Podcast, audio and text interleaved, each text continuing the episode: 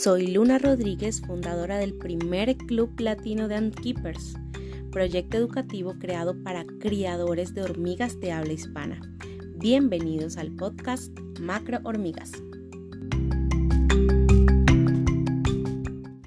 Hoy vamos a hablar sobre la crianza de Camponotus. Tenemos unos invitados muy, muy especiales. Estoy súper feliz de tenerlos aquí. Hola, Buenas. ¿cómo es? Hola, Juanma, ¿cómo estás? ¿Cómo te ha ido? Bienvenido. A ver, yo pongo esto un poquito más lejos porque cuando hay varias caritas como que se acerca. Listo, perfecto. Y Alejandro, ah, hola, ¿cómo estás? ¿Cómo están? Te mando un abrazo grandote. ¿Cómo estás? Un abrazo a todos. Hola Alejandro. Un placer ver, ver a Facundo. De, Facundo es una leyenda, era una leyenda sin rostro hasta hace unos segundos. Segundos. Ahora es una leyenda con rostro. Bienvenidos todos, es un honor estar aquí con ustedes. Hola, Eh, Juanma. ¿Cómo estás, Ale? Me siento muy honrada de estar rodeada de tanta experiencia en este hobby, tanto conocimiento. Estoy muy contenta de estar con ustedes.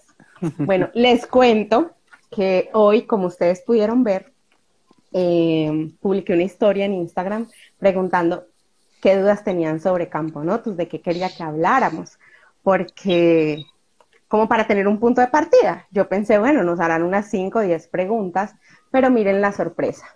Tengo esta hoja llena, esta hoja llena y esta otra hoja llena. Poquito. Y contamos con 59 minutos. ¿Qué opinan? Sí. A Lo que lleguemos. Entrémosle, entrémosle con todo. Yo sí creo. Bueno, entonces, eh, bueno, ¿cómo vamos a hacer la dinámica? Yo les voy a contar las preguntas que nos hicieron nuestros seguidores y ustedes deciden quién la responde y si de pronto alguno de ustedes quiere hacer algún aporte adicional, pues bienvenido sea. Las preguntas no las puse como en un orden de, de pronto de la edad de la colonia, no, las puse en el orden en que fueron apareciendo en las historias. Eh, las que estaban repetidas, de pronto lo que hacía era que le agregaba la pregunta de pronto a la que era más similar, como para no repetir preguntas. Listo, entonces ahí se supone que ya están condensadas las preguntas, muy condensadas. ¿Listo? Bueno, Perfecto. bienvenidos todos, ya se están conectando. Veo que acabó de llegar Nelson. Nelson, bienvenido. Qué rico que estés aquí. Eh, ¿quién más está? Uy, qué bien. Ay, ¿cómo estás, jovencito? Todos se han alcanzado a conectar. Bueno, Sebastián me había dicho que no estaba seguro si alcanzaba a llegar y ya lo veo por acá conectado. Bueno, vamos con nuestra primera pregunta. Dice, ¿qué hacer con una reina? eh, obviamente Camponotus, todo sobre Camponotus. ¿Qué hacer con una reina recién la capturas? ¿La encontraste? ¿Qué haces con ella? ¿Respondo yo? Todos, todos, miramos a Facundo. Bien. Hay dos, hay dos pensamientos acá, ¿sí?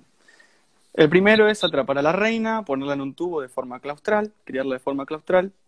Dependiendo de la especie, puede decirse si puede ser con mayor cantidad de algodón para que tenga mayor o menor disposición de humedad. Y el, debate acá está es si alimentarla o no alimentarla, ¿sí? Pero si la alimentamos ya no sería de una forma claustral. Entonces, es un poco más o menos acá hablando de experiencias de cada uno. A mí me va muy bien sin alimentarla, aprovechando que ella tiene sus reservas, que es justo lo que caracteriza a Camponotus, que justamente tiene mucha reserva, ¿sí? Puede por muchos meses eh, estar sin comer. Y ya acá va un tip mío, que es lo que hago yo, es ponerle un pedacito de corcho suelto.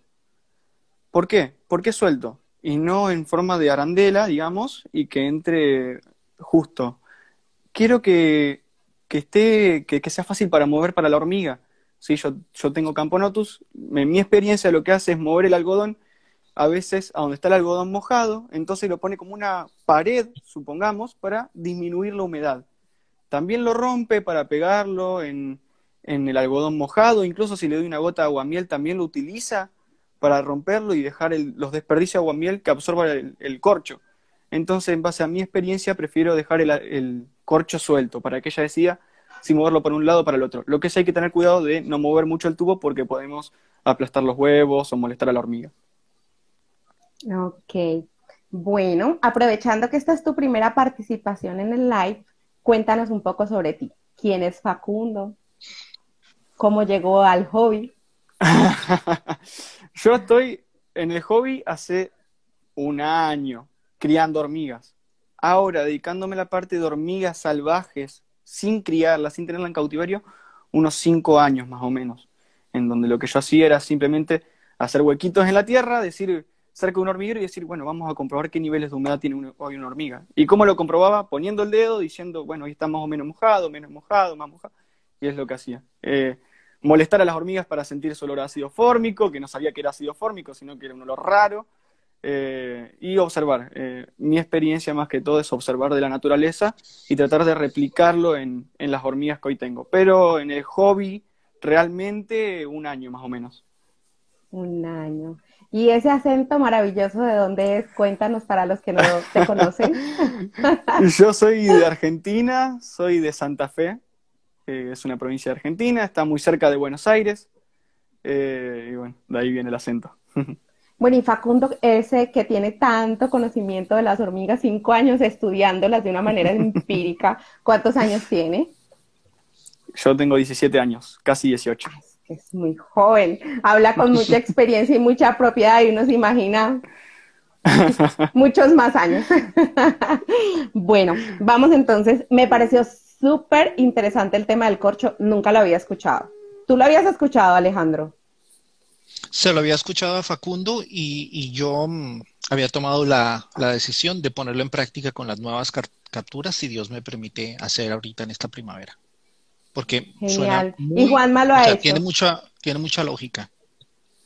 Yo, no lo, yo no lo hice, pero también lo escuché Yo hablo mucho con él por WhatsApp en privado y siempre cuenta lo que, lo que trata de probar y lo que prueba y lo que le funciona. Y, si le funciona, es por algo, es que sirve.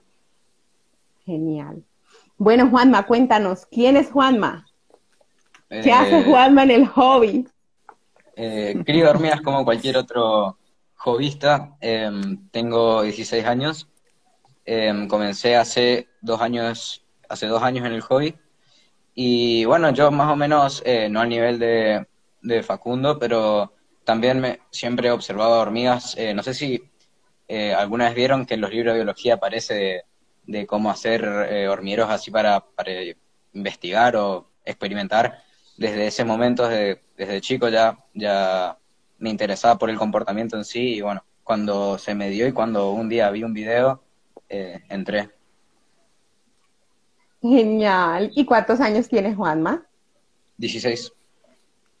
Ay, es que son muy jóvenes. Nos vemos muy viejos al lado de ellos, Alejandro. Yo sí, absolutamente. Sí, o sea, tú, tú te ves madura, yo me veo yo me veo en estado fósil, prácticamente. Dios mío, estos niños tan jóvenes y nosotros apenas descubriendo este mundo y ellos nos llevan años luz.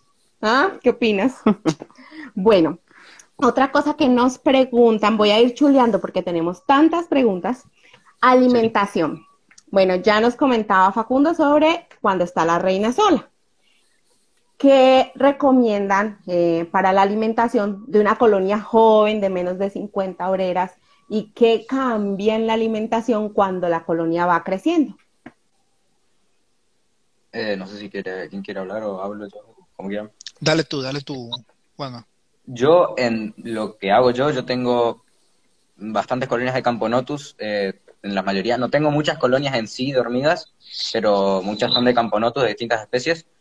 Eh, a todas más o menos las alimento igual, aunque algunos sean carroñeras o más cazadoras. Em, todas me comen tenebrio con aguamiel. Eh, en general el aguamiel les gusta mucho. en la alimentación, jarabe proteico también les gusta mucho, aunque no lo, no lo practico mucho porque al tener tenebrios, que ya es una base de proteínas, le varío entre esos, entre tenebrios y, y aguamiel, agua azúcar, lo que puedan. Eh, pero tratando de sí eso, variarle, eh, tratar de una vez uno, una vez otro, o, al mismo tiempo, pero que tengan ambos, ambas fuentes, digamos. ¿Y frecuencia cada dos días, cada cuatro días? Depende de la colonia. Yo le alimento cada tres días a todas en general. Eh, dependiendo del tamaño, obviamente, mayor cantidad o menor cantidad, pero siempre tratando de regularle la alimentación y para que no crezcan muy rápido, pero tampoco eh, se me estanquen, digamos, para que puedan crecer a, su medida. No, ok. Adelante. Un, un, un punto cortico. Em, yo, a diferencia de Facundo, sí las alimento en el tubo. Y, y las diferencias de ah, opiniones aquí forman un complemento y es algo que yo quiero transmitir a los que nos están escuchando, porque espacios como estos, mm, cuando yo empecé en el hobby, había muy poco. Bueno, había lo que había en los canales, pero este tipo de espacios, de charlas, o sea, es algo en lo que yo eh, admiro y aprecio mucho el trabajo que se está haciendo desde Macro Hormigas. Mm, pero esto ayuda a que cada creador se forme diferentes perspectivas. Es como ver el mismo cuadro desde diferentes ángulos. Yo suelo ponerles un poquitico de aguamiel, pero andando el tiempo, o sea, no, no tan pronto las capturas, sino eh, un par ah, de semanas. Eso después. yo también, también, le, también le suelo poner aguamiel. Pero no quiere decir que lo uno esté mal o lo otro esté bien. Eh, es, es, simplemente experiencias. Em, y, y, muchas cosas que yo hice en mi primeras... Yo tuve una primera tanda de capturas hace un par de años y luego el año siguiente no tuve casi capturas porque estuve muy enfermo. Y este año, si Dios me da vida, pienso tener algunas capturas y quizás revalúe algunas de las cosas que yo mismo hice y haga cosas que he oído ya de otros creadores. Pero solo quería agregar eso. Yo hago igual que Facundo a las, a las claustrales. Las guardo hasta que tengan la primera obrerita. Me olvido que existen. las dejo ahí quietecitas. bueno, eh, la humedad. Eh, la humedad me hicieron dos preguntas. Una sobre, dice, eh, las camponotus se conocen como especies de baja humedad, pero hay unas que son de humedad media alta. ¿Por qué? y preguntan también qué sistema de humedad recomiendan para las colonias de camponotus. Es que eso siempre lo hablamos con, con Facu, ¿no? Y con también lo hablé con, con Alejandro, eh, en una vuelta que hicimos un Zoom, y es que se generaliza mucho eso de, que camponotos son de madera o que son de baja humedad, cuando yo la mayoría de especies que tengo son de humedad, de requerimiento de humedad bastante considerable. No sé, yo le, brindo a ojo 50, 60% de humedad. Eh, solo tengo una especie que no le doy humedad directamente, que tiene agua siempre, un bebedero. Eh, pero bueno, va a depender de la especie, siempre hay que informarse, eso es lo que creo yo para saber cómo regularlo o cómo tendrán el, la humedad. O sea que tienes una especie sin humedad en las cámaras, solo con agua en el forrajeo, porque esa es otra pregunta que nos hacen, que si es necesaria la humedad dentro de las cámaras. Dependerá de vuelta de, la especie, yo creo. No sé qué dicen ellos. Sí, hace, hace unos días eh, yo, lo, yo lo hablé en un video, también se lo escuché a Facundo y, y tiene toda la razón en eso uno no puede generalizar. Si cuando yo hablo de una colonia, o, e, es, de la que yo tengo, pero fundamentalmente eh, la clave sería la observación.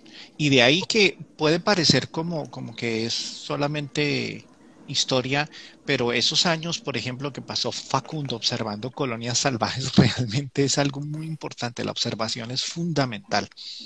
Eh, porque justamente después mis primeras colonias son de baja humedad, pero después la única captura que tuve el año pasado es una Camponotus, pero ella busca mucho la humedad.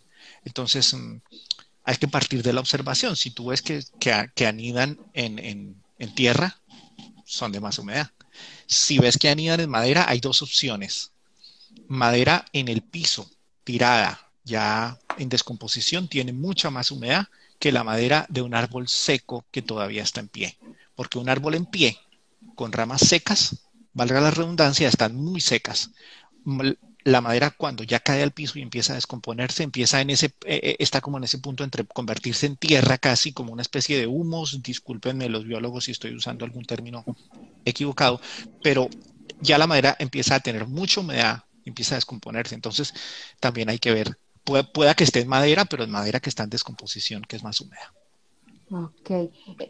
Hay otra, hay otra cosa, perdón, que uno tiene que observar, sí, pero por ejemplo muchas veces, muchas veces dicen, es que mi camponotus en el tubo está en el algodón seco, en la punta del algodón seco. Pero ojo, porque el tubo es chico, es una cámara sola.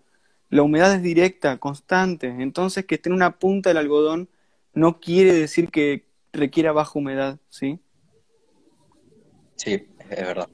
Yo hice Ok. las mediciones en, en- para un video que subí y sí, un- un- pa- una vez pasan 6, 7 horas, todo el tubo tiene casi, casi la misma humedad. Claro. Y si, bueno, ustedes, por ejemplo, han tenido la oportunidad de ver eh, la Camponotus o una, una especie eh, que ustedes tienen en cautiverio, han tenido la oportunidad de verla cómo vive en libertad. Pero, por ejemplo, las que yo tengo, no he tenido la oportunidad de verlas en libertad. Y hay muchas Camponotus que no están identificadas, que no sabemos la especie. Entonces, ¿cuál es la forma de saber en esos casos? eh, si es de baja o alta humedad.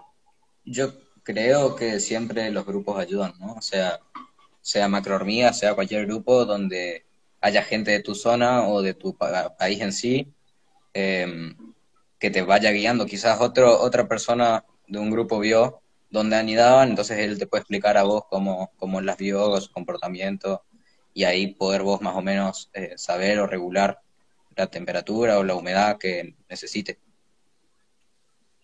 Bueno, en esta respuesta yo Tengo voy, una- un comentario adicional. Suele pasar mucho, sobre todo en Colombia y en Centroamérica, que hay mucho sin catalogar, muchísimo. Y la diversidad, no es porque yo sea colombiano, pero la diversidad o biodiversidad que hay en Colombia es brutal porque podemos encontrar una variedad de climas impresionantes porque las tres cordilleras o, los Andes se ramifican en tres, más dos costas, Pacífica Atlántica, más selva, desiertos, llanuras, etcétera. Entonces, qué bueno sería uno poder tener como una idea de, sin saber cuál sea, cómo determinar ya cuando la tengo.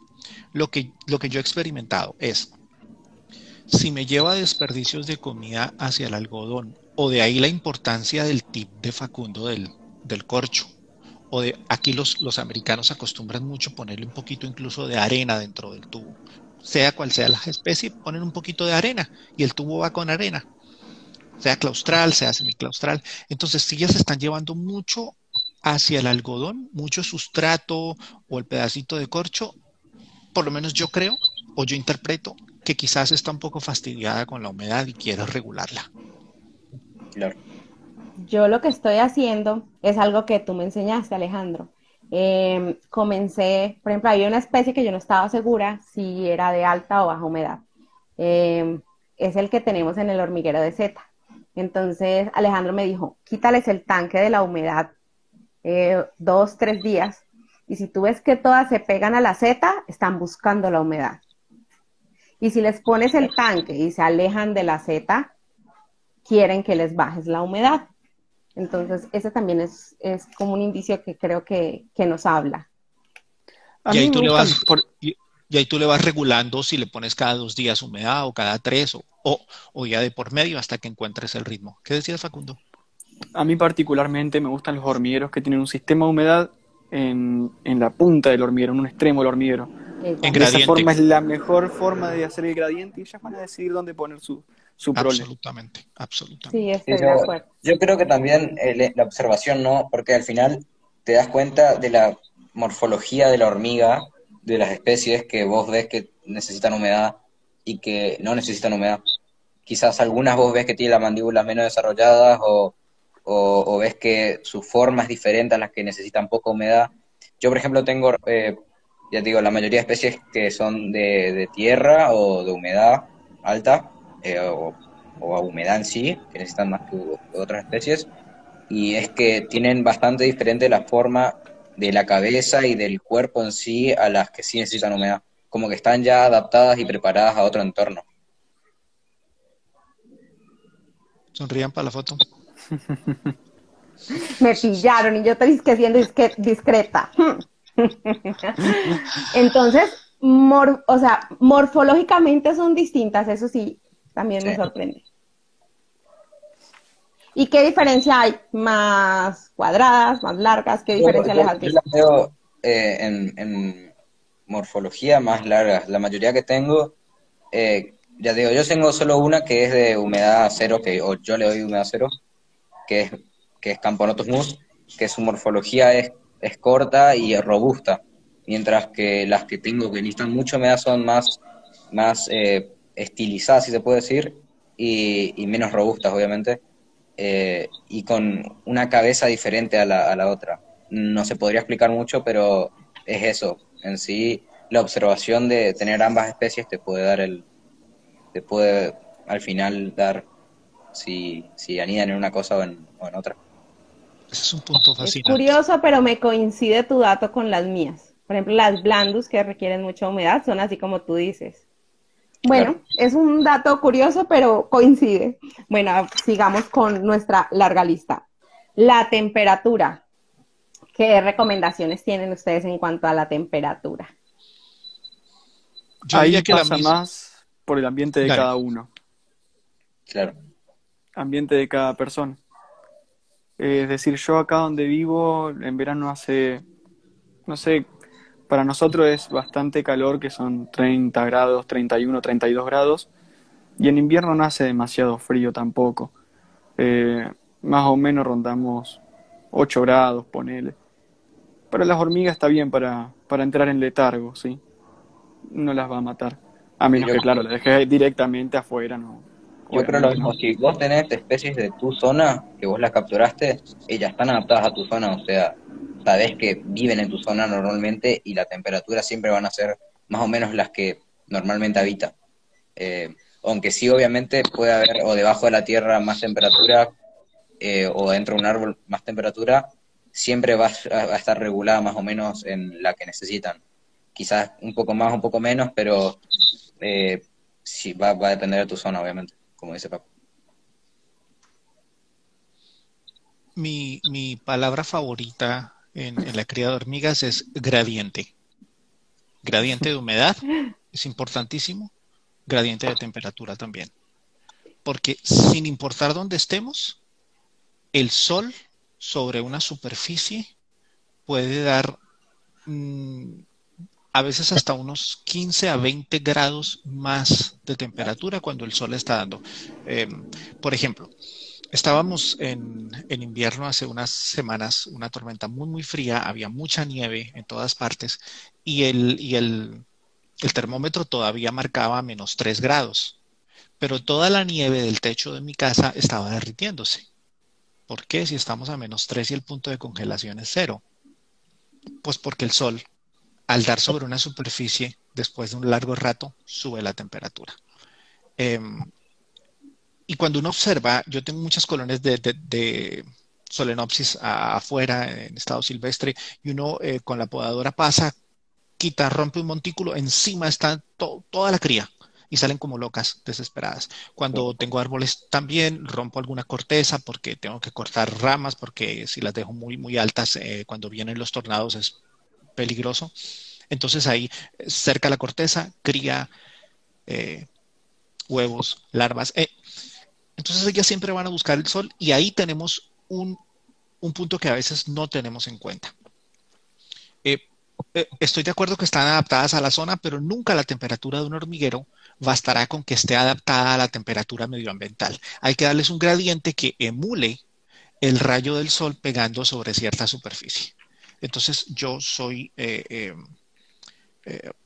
hincha número uno del gradiente de temperatura. Bien manejado, con prudencia, no cocinarlas, no zancocharlas, no queremos un hervido de hormiga, pero en algún punto del hormiguero darles una muy buena temperatura y que ellas, como dice Facundo, que escojan.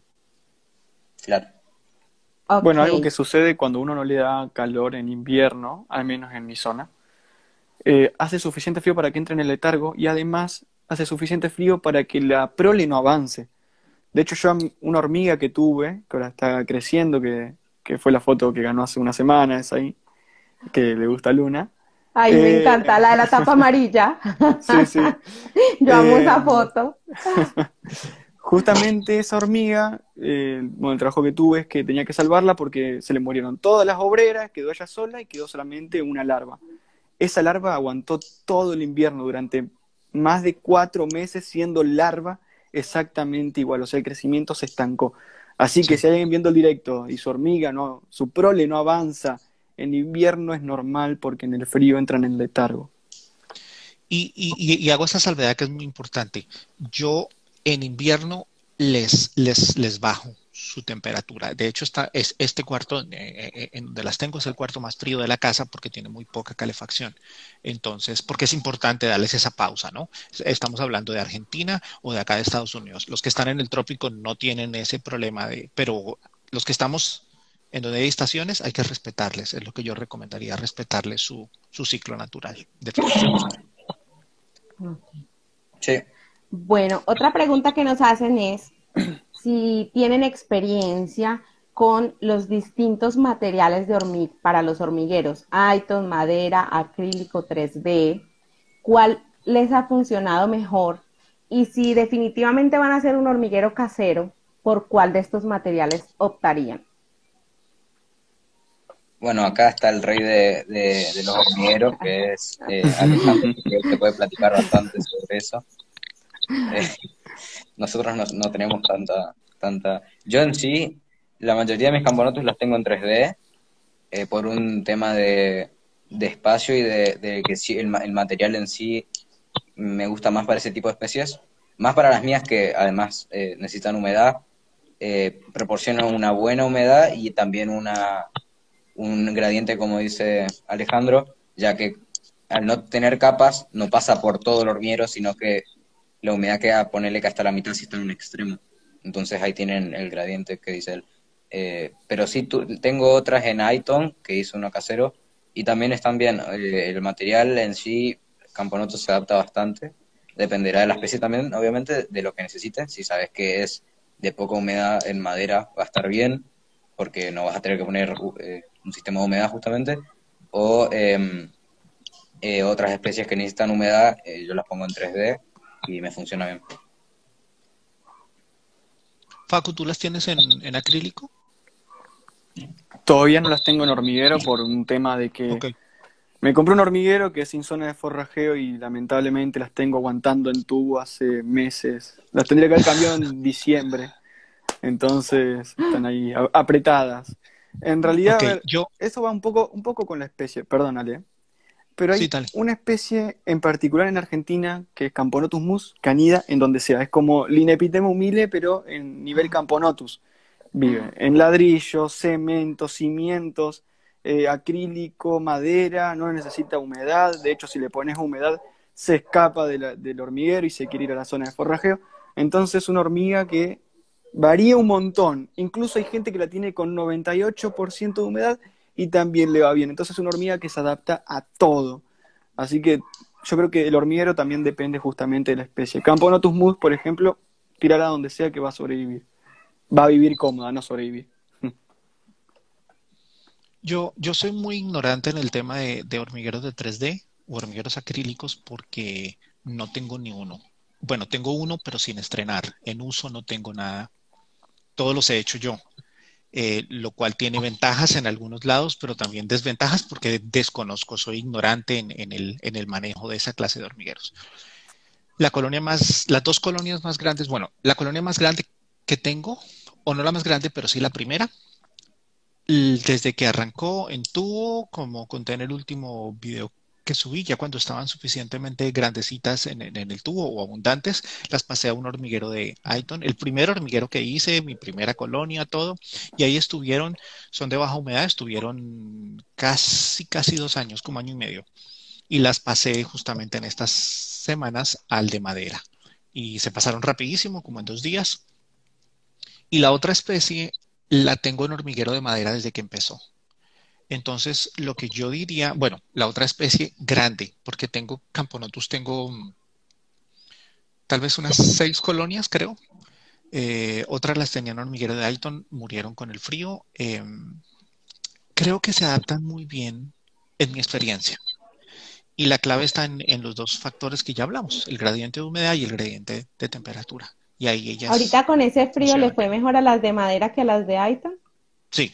¿A las que tenías en madera? Sí. Es que también es por eso, ¿no? La superficie en la que estén es más cálida. Es más, más cálida que otra. Por eh, ejemplo, entre, entre 3D y acrílico es mejor el 3D. El 3D, el acrílico al ser un plástico eh, es frío al final de, la, de cuentas eh, y el 3D mantiene más la, temperatura ya que es algo más, más, sólido, digamos. pero por eso también tengo ese tipo de especies que son más grandes en 3D porque la, el, la rugosidad también que da el 3D es buena para el agarre que tienen todas las hormigas, obviamente, por eso también es bueno. Cosa que en el 3D es liso, el, el, piso es liso, digamos. Y además de ser frío, quizás tiene ese tipo, ese tipo de contras. Y lo que decías ahorita, que entre las láminas se va el agua, entonces el gradiente es más difícil crearlo. Ajá. Pero no quiere decir que no, Perdón, pero no quiere decir que no vayan a funcionar en acrílico. Porque ah, no, no, no. Yo tengo la, yo tengo la lindigi en acrílico y, me ha dado los dolores de cabeza de los que hablamos la otra vez que se me salieron para el forrajeo, pero ya los pudimos solucionar. O sea, funciona. El acrílico funciona. Es que, exacto, mi, colonia más grande de camponotos está en acrílico con Z, que es una, una, una especie de humedad. Y funciona igual de bien que todas y está progresando muchísimo. Eh, entonces, no es que uno no funcione, sino que estamos viendo más o menos los pros y los contras de cada uno. ¿Y le tienes la Z siempre full de agua? Siempre, siempre full de agua. y están todas pegaditas a la Z. Bueno, llegamos al tema que yo quiero escuchar, que me muero por escuchar. Que ya Facundo me dijo, de eso te voy a hablar en el live. ¿Cómo le pones bloqueos a ese hormiguero? Te dirían de todo en Argentina. Bueno, ¿a dónde voy? A qué tan, no sé si ese término esté bien utilizado, agorafóbicas son las camponotus. O sea, ¿qué tanto espacio necesitan o poco espacio? En esos días le mostré un video eh, en, el grupo, en Macro Hormigas, y me dice Facundo, ¿cómo le pones bloqueo a ese hormiguero? De eso vamos a hablar en el live, ese espacio es muy pequeño. me muero por escucharte, Facundo. Bien, a ver, en Argentina estamos en un tema con personas, hay distintas posturas de varias personas conocidas dentro de Argentina, que algunos dicen, las camponotus, la agorafobia es distinta a otros géneros, o sea que es menor. Y dicen que al tener más espacio en el hormiguero, también desarrollan una necesidad de llenarlo. ¿sí? Como digo, son todas teorías que uno tiene que, que no puede comprobarlo científicamente, porque no hay ningún estudio científico que verifique esto. Pero sí hay mucha gente que mete colonias de camponotus con 5 o 6 obreras en hormigueros de 10 por 20 tal vez, y y sobreviven y van re bien. Y vos ves que van avanzando muy bien, con mucha prole, muy cómodas. Uno no la ve toda amontonadas, estresadas para nada. Entonces, bueno, es como un tema de que, ¿qué crees? Porque no es tanto, o qué dice tu experiencia, no es tanto una base científica, porque es muy difícil que la haya. O sea, nadie se va a poner a hacer un estudio científico de si una hormiga tiene agorafobia en tal hormiguero o no. Entonces, más o menos acá experimentar, tratar de hacerlo con una responsabilidad, eh, tampoco es meter una hormiga en un tupper gigante y decir, bueno, a ver qué onda, ¿no? Porque un hormiguero también tiene cámaras, cámaras marcadas, ¿sí? Entonces, la hormiga tal vez no sienta tanta agorafobia. Y digo tal vez porque tampoco puedo confirmar si es así, o no puedo confirmar ninguna de las dos teorías. Yo soy más partidario de dejarlas apretadas, sí darle espacio, pero dejarlas apretadas y después expandir, que fue un tema que tuvimos en Dimensionals, eh, que Alejandro fue la, la primera vez que figuró, me parece, en ese debate. Yo estoy, eh, yo estoy igual. Que, Yo estoy igual, tengo especies que, que por ejemplo, Camponotus mus, vamos de vuelta, es la que resiste todo, digamos. Y que está mal decir resiste porque no debería sobrevivir, sino eh, vivir bien, a tu cuidado, como el dicho de Alejandro.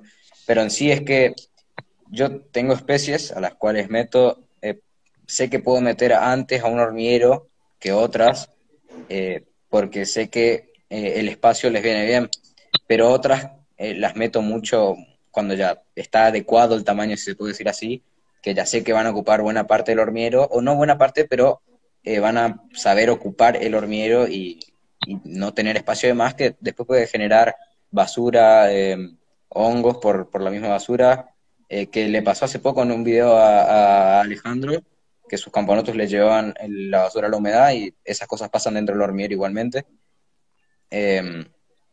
O sea, mientras más espacios tengan, también dependerá de la especie, pero ocuparán cámaras para cosas que no deben eh, y también empezarán a tratar de regular las zonas eh, y tratar de usar ciertas zonas hasta que crezcan y puedan usar las siguientes. Es lo que mi experiencia dio y lo que yo vi en las mías. Sí, yo, yo, yo pienso que mm, no hay estudios, pero los estamos haciendo. Es decir, yo recuerdo en días pasados que estuve en un directo a, Max, el, conocido y muy apreciado biólogo, em, y él sabe desde el ángulo científico más que todos nosotros juntos. Eh, pero él decía algo muy, muy bonito. Él decía, mire, mm, los biólogos no tienen el tiempo de, estar criando como ustedes lo están haciendo. O sea, ustedes están empezando a experimentar y a encontrar cosas. Por ejemplo, hace poco, una compañera de macrohormigas, eh, su reina murió y, sigue encontrando huevos, pero es una Camponotus. Y no hay registro científico que diga que eso pueda pasar en Camponotus o en esa especie. Ha pasado en otras especies que la obrera toma el papel de, de, reina y coloca, en la mayoría de los casos, coloca huevos eh, de machos, pero casos excepcionales se han dado en donde ella casi que se termina siendo como un clon de la reina y ella termina colocando huevos fértiles y la colonia prosigue. Pero es muy raro. Si le está pasando esto a esta muchacha de macro hormigas, hay que esperar a hacerle el seguimiento a ver qué pasa. De cierta manera estamos empezando a... o, o podemos llegar a ser el vehículo para descubrir cosas que le aportemos a la academia, a los biólogos. Entonces, no hay estudios, pero de cierta manera los estamos labrando nosotros mismos. Y es muy importante estar atentos a las necesidades de la colonia. No me gustan las posturas radicales, por más convencido que yo esté de algo, trato de tener la mente abierta porque estoy aprendiendo. Eh, pero sí en algo que sí soy eh, muy enfático es en la importancia de ser observadores, de ser observadores, de tener sentido común y de, y de compartir esas experiencias. Esto, por ejemplo, que estamos haciendo, lo que hacemos en los grupos, eso enriquece y nos permite ir aprendiendo. Entonces, yo personalmente, y ahora sí hablo de mi experiencia, me va mejor dejándolas siempre llevándolas al límite, o sea, ajustaditas, que estén muchas en el tubo, de ahí las paso, un hormiguero pequeño, de ahí las paso y de ahí mi búsqueda de hormigueros que sean em, ampliables. pero, pero hasta ahora creo que he tenido un poquito más de, éxito. Tengo dos colonias de Camponotus o mini colonias que las pasé a hormigueros grandes a ver cómo les iba, porque hay, una que mide dos centímetros que es la Pennsylvanicus y, realmente siempre estuvo muy lenta y fue una de las que murió en el, en la helada. Y la otra está en uno de madera, pero muy grande, y es una Camponotus eh, Modoc, y va muy lenta, muy lenta. Entonces yo prefiero que estén un poquito más apretaditas e irlas ampliando. Ok. ¿Y Juanma prefiere amplias? Eh, es que ya te digo, depende de la especie. Eh, más que nada yo le voy viendo. Siempre, obviamente, que, que eh, el tubo esté, eh, para alimentarlas, porque hay veces que hay gente que tiene hasta no poder alimentarlas directamente, que a mí ya eso ya las trato de mudar para que tengan su espacio. Pero, por ejemplo, hoy conecté unas eh, al, a un hormiguero, a un reinero realmente, eso es una, una posible Camponotus bonariensis, em, que es una hormiga de humedad también, una Camponotus humedad. Y, y no era para forzar la mudanza, sino para usar la zona de forrajeo y que ya se mueven cuando quieran porque estaba tapado el, tubo.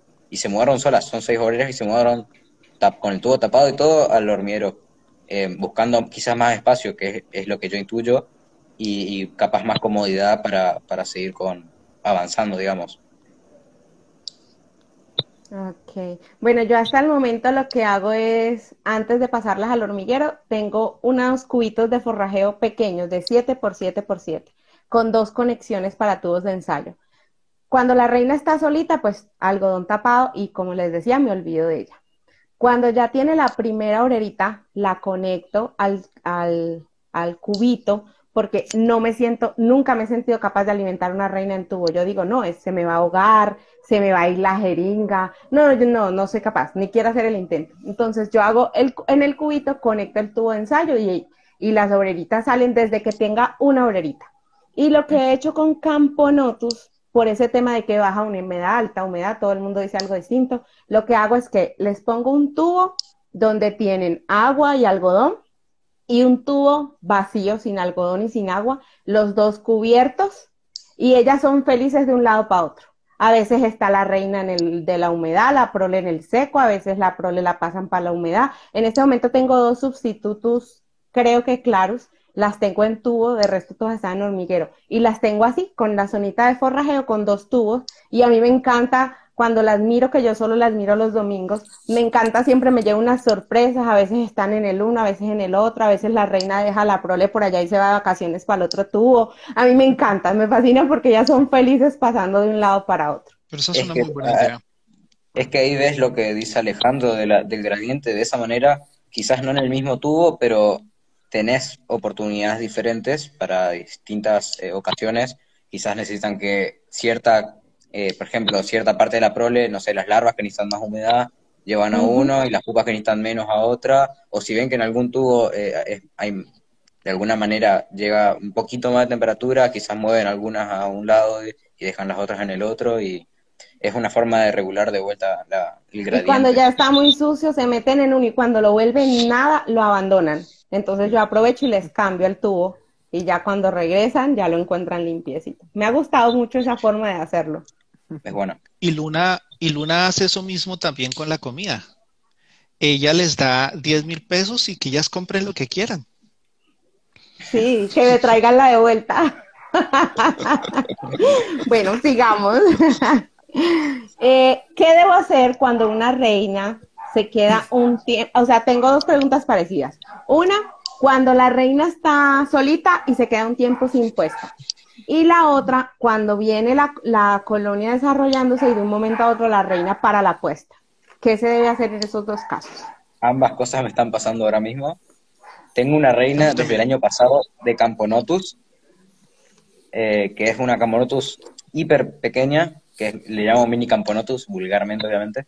Eh, es una Camponotus que tuvo dos obreras y por la, no sé por qué, por destino se escaparon las dos obreras por el algodón y eh, y, Facu se burla Facu, sabe la verdad mío. hablamos normalmente de eso por, privado y nos reímos para no llorar. Em, y bueno me pasa eso. Hace un año está sin puesta directamente que a ver sin puesta es relativo. Yo de vez en cuando veo un huevo, pero a las dos semanas desaparece y después pone otro huevo y después desaparece y después pone otro huevo y después desaparece.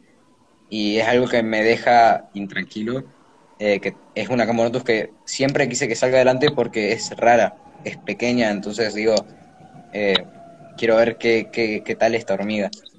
Y luego tengo unas Camponotus blandus que están en un hormiguero, que es raro porque todas mis otras Camponotus están con nueva puesta, con un montón de nuevas larvas, de nuevos huevos, y esta Camponotus blandus eh, está en un hormiguero, tiene larvas y tiene un par de, pupas, pero no hay nueva puesta, y es lo que me tiene preocupado ahora mismo. ¿Qué, qué, puedo hacer para que empiece a poner nuevamente huevos? Entonces, ¿tienes alguna experiencia así? No, yo en realidad mis camponotos cuando tienen ya desde la primera obrera full proteína para reventar la proteína y, y no es la idea tampoco explotar a la hormiga, obviamente, ¿no? Yo ahora, por ejemplo, eh, la colonia que tengo justamente en el tubo, que tiene que ir al hormiguero ya que no aguanta más estar en el tubo, tiene su forrajeo, ¿sí? Entonces ellas agarran y seleccionan cuando comen grillos, no comen grillos. Si yo veo que al día no lo tocan, directamente lo paso a otra colonia, porque si no, no tiene sentido. Y yo realmente las, a ver, puede sonar un poco feo, ¿no? Pero es que las hormigas están adaptadas a no comer por mucho tiempo. Yo muchas veces agarro y por tanto tiempo, no sé, cinco o seis días no las alimento. Están muy bien ellas, no las alimento y cuando le pongo aguamiel, toda la colonia a tomar aguamiel. ¿sí? Entonces, a ver, en la naturaleza justamente, que también pasa cuando tienen los hormigueros. Mis hormigas no aceptan el alimento, sí, bueno. Tienen temporadas. Claro, y depende de la disposición, ¿no? del alimento. Entonces yo creo que también, a ver, que Juanma decía justamente cómo solucionarlo, qué sé yo. Yo creo que, a ver, yo una de las formas que intentaría es dejarla pasar hambre durante mucho tiempo y alimentarla con proteína de la nada, ¿sí? De un día para el otro meterle proteína y tal vez la reina se vea estimulada por tener proteína y es que justamente comer huevos justamente es por falta de proteínas a veces. Es que es, lo que intenté, pero comen la proteína, pero no veo una apuesta igualmente. Eh, lo que hice no, fue dejarle tantos días, no, fueron cinco, ponerle que fueron tres días, que es lo que normalmente dejo a todas. Em, y siempre comen, siempre están comiendo y cuando saco, yo lo doy tenebrio, está vacío el tenebrio, está, está solo el exoesqueleto queda. Eh, pero no veo nueva apuesta. Eh, igualmente le varío como a todas, también le pongo aguamiel, aunque es una especie que toma poco aguamiel. Y, y si últimamente le estuve haciendo fotos para justamente para, para mostrar las blandus y se ve que las obreras están llenas de, en el, en el gaster, se ve que tienen aguamiel y se ve que están eh, con comida, digamos, no es que les falta, que, están todos ahí aplastaditas el, el gaster. Entonces eso es lo que me hace dudar, porque yo las tengo eh, bien alimentadas, pero la apuesta todavía no, no se produce, digamos. Yo, yo pienso que esa, esa, esa cuestión es, es uno de los santos griales en la crianza de hormigas, porque eso obedece a, muchos, a muchas variantes. Puede ser una reina que, que tiene algún problema, que no es tan fecunda o tan, o tan efectiva o tan puede ser eh, estrés, puede ser que hay ah, eh, esa era la palabra, gracias, tan fértil. Em, puede ser que quizás yo hice alguna variación que la alteró y la tiene mal. Entonces, de hecho, estoy pasando por esa situación con dos odontomachus, con la Myrmecoxitus, que ya de por sí es, es una hormiga tipo trofeo porque es algo muy, muy difícil de arrancar una colonia. Ella arrancó bien, tenía larvas, pupas, tuvo una obrera y de un momento a otro su prole murió la obrera y su prole fue desapareciendo. No, yo, yo ni siquiera la había cambiado de tubo. O sea, todo estaba igual, creo que todo ha estado igual. Entonces, en general, lo que a mí se me ocurre y que yo he estado implementando es cambiarles, cambiarles algo, cambiarles la temperatura, cambiarles cambiarlas de tubo a veces. Hoy cambié la Mirmecoxitus. Ya me cansé y dije, ya no más, voy a cambiarla a ver qué pasa. Otras con las que he luchado mucho, he capturado siete Pogonomirmex y, y, y, canjeé por hormigueros dos. En total he tenido nueve Pogonomirmex y de las nueve se me han muerto siete. No he podido, no he podido. Les he cambiado, pero la que mejor ha ido es una a la que les he, le, he hecho cambios por ahí cada dos, tres meses.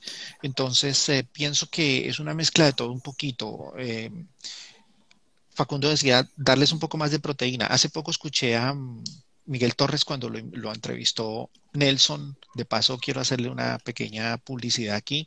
El podcast de Nelson es muy bueno, por favor, síganlo. Es información de calidad Síganlo ya en sea YouTube, YouTube, lo encuentran como Animation Kids. Vamos a dejar el enlace acá abajo en la descripción del video. Eso es. O ya sea por Spotify o por la que quieran, en fin. Y él entrevistó a Miguel Torres y, él dio una idea que la apliqué, llevo ocho días aplicándola. Agarro mosquita de fruta, em, que previamente he congelado, la, dejo descongelar y la, la macero unas cuatro o cinco mosquitas, hago un puré con mosquita de fruta y néctar azucarado. A ver si así se, motivan. Eh, en fin, toca ir probando, ir probando. No hay una respuesta específica que diga esto funciona. Es más, pueda que a veces nada funcione, que la reina simplemente no, no va a funcionar. Llevamos la mitad. y nos quedan 10 minutos. pues, Espérense, yo selecciono. Recomendaciones para las zonas de forrajeo. Recomendaciones para las zonas de forrajeo. De ahí todos Decoración, tienen- no decoración, grande, pequeña. Yo, yo normalmente hago decoraciones muy simples, pero veo que, por ejemplo, Ale tiene otro tipo de decoraciones para, para Componotus o, o Facu también. Yo lo que hago es simple, más o menos eh, para todas las Camponotus que estaban con zonas de forrajeo que yo adapté. eh, directamente lo que hago es poner una capa de, de- de yeso o cemento, Eh, arena y, y alguna plantita artificial, pero simplemente para decorar. Y es lo que a mí me sirve, pero obviamente muchas cosas más sirven. Yo también tengo Camponotus con, con goma eva, no sé cómo le llaman en otros lugares, eh, que tienen goma eva porque el hormiguero ya venía con goma eva en la zona de forrajeo, que era un hormiguero integrado con zona de forrajeo, y me van igual de bien. No, no, para mí no cambia nada. Quizás la limpieza en algunos sea más tediosa o menos tediosa, eh, pero normalmente le hago la, misma limpieza a todas y les, les limpio y les trato de cuidar igual. Mi primer área de forrajeo tenía de todo. Lo único que le faltaba era Iron Man y, y un, y un dinosaurio y ya, eso parecía. Se llenó de, se llenó de ácaros, se llenó de. No. Y dije, jamás vuelvo a meter tanta cosa. Hago parecido a Juanma, eh, cemento o, o la mezcla que yo hago, o yeso, o una cama de eso, y pongo un poquito de arena y un par de piedritas y ya y, y se me facilita para limpiar, pero no quiere decir que esté mal. Si, si, si tú sientes que puedes mantener una área de forrajeo bien limpia con 50 mil cositas, está bien, no hay problema. Es verdad, yo, yo veo muchas, mucha gente, no, no, no sé si sí o sí en Campo Notus, pero muchos tipos de semiclaustrales que, que tienen zonas de forrajeos, que tienen eh, fibra de coco, maderas y esto y lo otro. Yo digo, fa, no sé cómo la mantienen, pero me encantaría tener algo así, porque es algo que intenté y no me funcionó, y volví a intentar y no me funcionó, eh, sea con Camponotus que lo probé, o sea con semiclaustrales, y digo, se me complica mucho más la limpieza, se me complica mucho más el mantenimiento, se me complica Bueno, el caso- sistema de ácaros y eso, eh, de todo. Yo, por ejemplo, tengo las zonas de forrajeo limpias. Solamente el cuadrito donde les pongo el insecto y el bebedero con el agua. Y ya. ¿No Sí, problem es- también? Es que es lo más simple. Má- Más, en tu caso que usas ese método de, de poner el insecto clavado, que es, sacás y ya está limpio. No, no Ya se hizo famoso ese método. No te ensucian más. ok. Facu, Bueno, Facu, ¿tú, ¿tú qué opinas de ese tema? Es indiferente, solo sepan que mientras más cosas le ponen, más complicado va a ser. más trabajo. Por eso yo limpio. Bueno, polimorfismo. ¿Se puede incentivar de alguna forma la colonia para que nazcan las mayores más rápido? Ah, varias teorías acá. Mm. Yo, yo, yo voy a abordar el, el punto a- al grano. Em, esa teoría junto con, no, esa teoría no. Ese deseo junto con el deseo de sacar alados es la obsesión de muchas personas. Entonces ahí va una clave que dice Adrián Saldarriaga, a quien envío un saludo. Todo está en la intención. Si la intención es el ego mío, yo saqué soldados, yo saqué mayores, yo saqué alados, me parece una fantochada. Yo Claro. prefiero, mire, yo, yo nunca estoy pendiente de si salió mayor, si no salió, si no- yo simplemente las alimento y las cuido y que ellas saquen su cría como a ellas se les dé la gana. El todo es que Ay, a mí me da una felicidad ya. ver un mayor. A mí me provoca salir, correr, gritar, decirle a los vecinos. Es que Pero- Yo cuando veo un mayor, eh, mejor dicho, me muero. Yo, yo pienso que una buena carga de proteína y de carbohidratos es necesario para cualquier colonia en cualquier etapa. Y ya, esa es mi forma de ver. Que ellas fluyan que- y, y cuando menos se dé uno cuenta, uno tiene una colonia descomunal. a mí me pasa mucho Sí, que me llevo unas siempre- sorpresas, lo destapo y yo, pero si esta no tenía mayor y hay tres mayor. Ah, con las con las sustitutos ahora. Eh, a mí me pasa mucho eso que siempre en los grupos eh, preguntan ¿y cuánto tarda esto en tener mayor? ¿Cuánto tarda esto en tener mayor? Y yo creo que es, eh, al ser algo de la naturaleza, nunca sabes con exactitud cuando podés más o menos especular y aproximar si querés. Eh, yo te puedo decir, eh, esta especie de Camponotus, a mí, a mí en lo personal, con estos cuidados, me tardó tantos meses eh, o tantos otros y, y creo que quizás cuidar, como dice Alejandro, cuidar en general y esperar a que suceda es mejor a que tratar de hacer cosas para incentivar y, y quizás causar eh, en la colonia otro tipo de, de, cosas, no sé, advertencias. A, algunos me decían, eh, no sé, eh, tirarles algo para que casen, y entonces van a tener que sacar mayores. Entonces era como, es, me parece innecesario porque al final igual van a sacar mayores y, y poner, quizás puede arriesgar la colonia, quizás pone en un estado de advertencia o, o, las estresa, es mejor dejarla que sigan cuando Estoy de acuerdo contigo. Y dejar que nos den la sorpresa. Pero mira que lo que dice Juanma es súper cierto. Imagínense que bajo los mismos cuidados. Perdón, Luna. Perdón. ¿Qué hacemos si se nos corta? Porque ya, ya, faltan dos minutos. No, no, pero sigue nomás. Ya no se eh, corta, porque antes se cortaba a los 59. Ah. Eh, no, creo que no, no, sabía que se cortaba a los 59. Sí, antes se cortaba. Iban 56, 40 y hay 36 personas conectadas. Ustedes tienen. Y hay nueve preguntas. Para volvernos a conectar. Yo tengo tiempo. No... ¿Cómo, cómo? Yo tengo tiempo, no tengo problema. Yo tengo tiempo también, sin dramas. Ah, bueno, entonces, les para termino que los de contar 37 esto que están y pasamos. Ahí, dale, dale. Espera, espera, espera. Vamos a dejar claro. Para los 37 que están conectados, si se cae, si se cierra, inmediatamente volvemos a abrir otro, ¿ok? Me dan dos minutos porque tengo que cargar el video. Él me pregunta la portada, el nombre del video, lo carga, o sea que dos minuticos nos volvemos a conectar. Un abrazo, Jonathan, también te queremos mucho. Bueno, les cuento lo, de, lo que dice Juanma de los Mayor. Bajo los mismos cuidados, yo tengo dos colonias de Camponotus lindigi, la misma especie.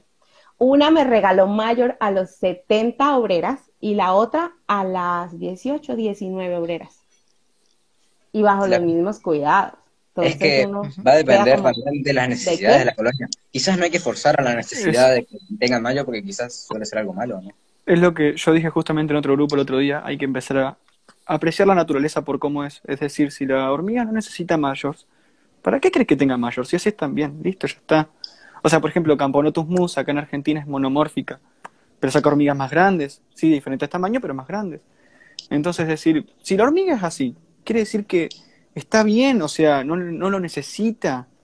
O tal vez lo necesita, pero tal vez todavía no, evolucionó, supongamos, ¿sí? Pero si no lo necesita, no hay por qué forzarlo. Eh, que tenga soldados no quiere decir que sea una colonia sana. Una colonia sana es una colonia que avanza a pasos de una colonia normal. Claro. Y, que, va a avanzar a la necesidad, obviamente. y, es que, y es que es el, el, el, el otro lío es que también puede volverse frustrante, porque vamos a suponer que Facundo tiene eh, la misma camponatus que tengo yo. Y yo ahora empiezo, miren, miren, sacó mayor gracias a la dieta y a los ajustes en la dieta. Mire, ya me sacó alados porque es que la dieta que yo implementé y Facundo rascándose la cabeza y la colonia de él nada, entonces él se va a sentir tan frustrado. y, y, y, todo termina apuntando a mi ego. Yo soy el supercriador que logró sacar alados. Eso es ridículo. haz, bien el trabajo, haz bien tu trabajo con tu colonia y ya, y que, y que, y que la cosa ande por donde tenga que andar. No solo eso, sino que no tienen forma de probar que realmente lo que hicieron ellos. Exacto. o sea, o sea, mira que depende tampoco de, de mí como creadora que la, que la misma especie lo hizo a los menos de 20 y a los 70. O sea, no dependió de mí, ellas quisieron. Imagínate esto, tengo eh, un, chico, un, compañero en el hobby, me habló diciéndome, mira, mi feidole, que tiene cuatro obreras, tiene un, un, macho. Entonces, yo creo, en este, es cuando más me cierra que digo, van a tener cuando ellas eh, lo sientan adecuado tener, no, vos no vas a estimular realmente. O sea, vos no, si vos decís, yo te eh, alimenté de esta manera y ahora sí tuvieron mayores. Vos no, no podés saber eh, que fue por eso que, empezaron a tener mayores. Es como, estás especulando, pero no estás se cayó, ya va una hora y cinco segundos. Antes se ah, caía a los 59, 59. Es que, ah. es que, es que ahora, es que ahora está, es que ahora está Facundo. Claro. claro, eso ya es de otro nivel. O sea, cuando, cuando, cuando tú tienes, ¿tú te acuerdas, Luna, de, de Shrek? Sí, claro. Eh, Juanma es Shrek. Yo soy el burro. Y ahí tenemos al príncipe encantador. Facundo es el príncipe encantador. Le hicieron poner rojo. Sí. Oye, oye, Facu, si Daniela nos está escuchando, te va a reventar más tarde en el grupo. Alejandro siempre se hace el humilde, pero. Pero las tiene bajo la manga. Sí, no, no. bueno, ¿cómo sabemos cuándo están listas para mudarse a un hormiguero? Mm, Alejandro ya, lo había dicho, ¿no? Eso de que él prefiere que las, de que estén bien apretaditas en el tubo y tengan que mudarse a un hormiguero pequeño a su tamaño y que vayan avanzando, progresando. No sé qué tiene para decir. Sí, no, no, no hay prisa, no. Tal cual. Digo eh, yo. Ahí juega lo mismo, depende del creador, porque ahora el creador que las quiera tener en mucho espacio y las mudará con las seis obreras. Yo veo, claro, yo veo mucha gente que muda sus, sus hormigas muy apurada, muy apurado, o sea, está muy apurado a meter sus hormigas, mete sus hormigas con seis obreras con a un 10 por 20.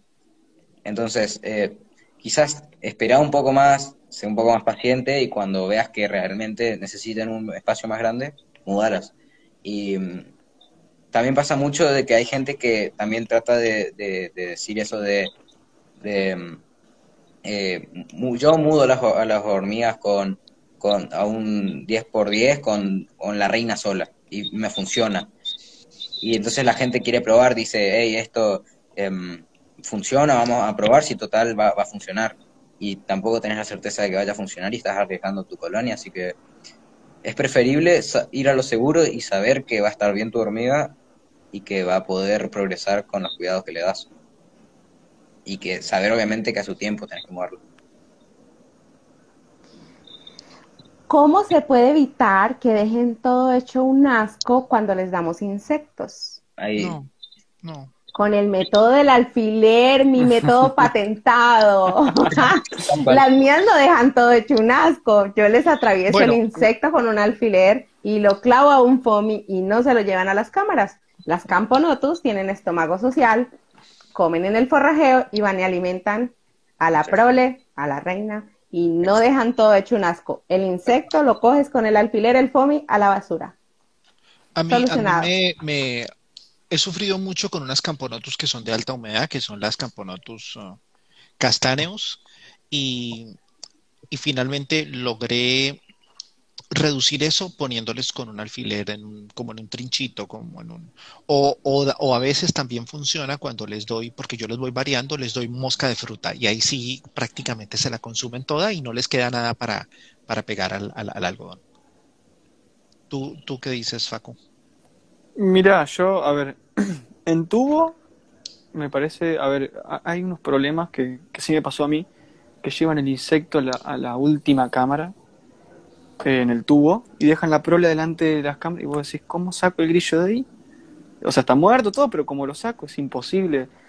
Entonces, bueno, en tubo es un tanto difícil alimentar con proteínas. Yo prefiero dar apenas una pata de grillo, que tal vez se la consuman todas. Eh, en el caso de Camporotus, no le doy mucha proteína cuando están en tubo. Cuando están en tubo, no, pero cuando la saco al forrajeo, ahí sí.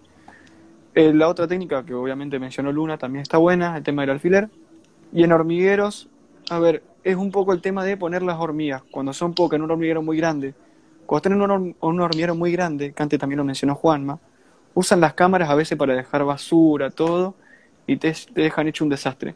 Ahora, si están bien apretadas es raro que dejen basura, porque es un espacio que ocupa que es innecesario.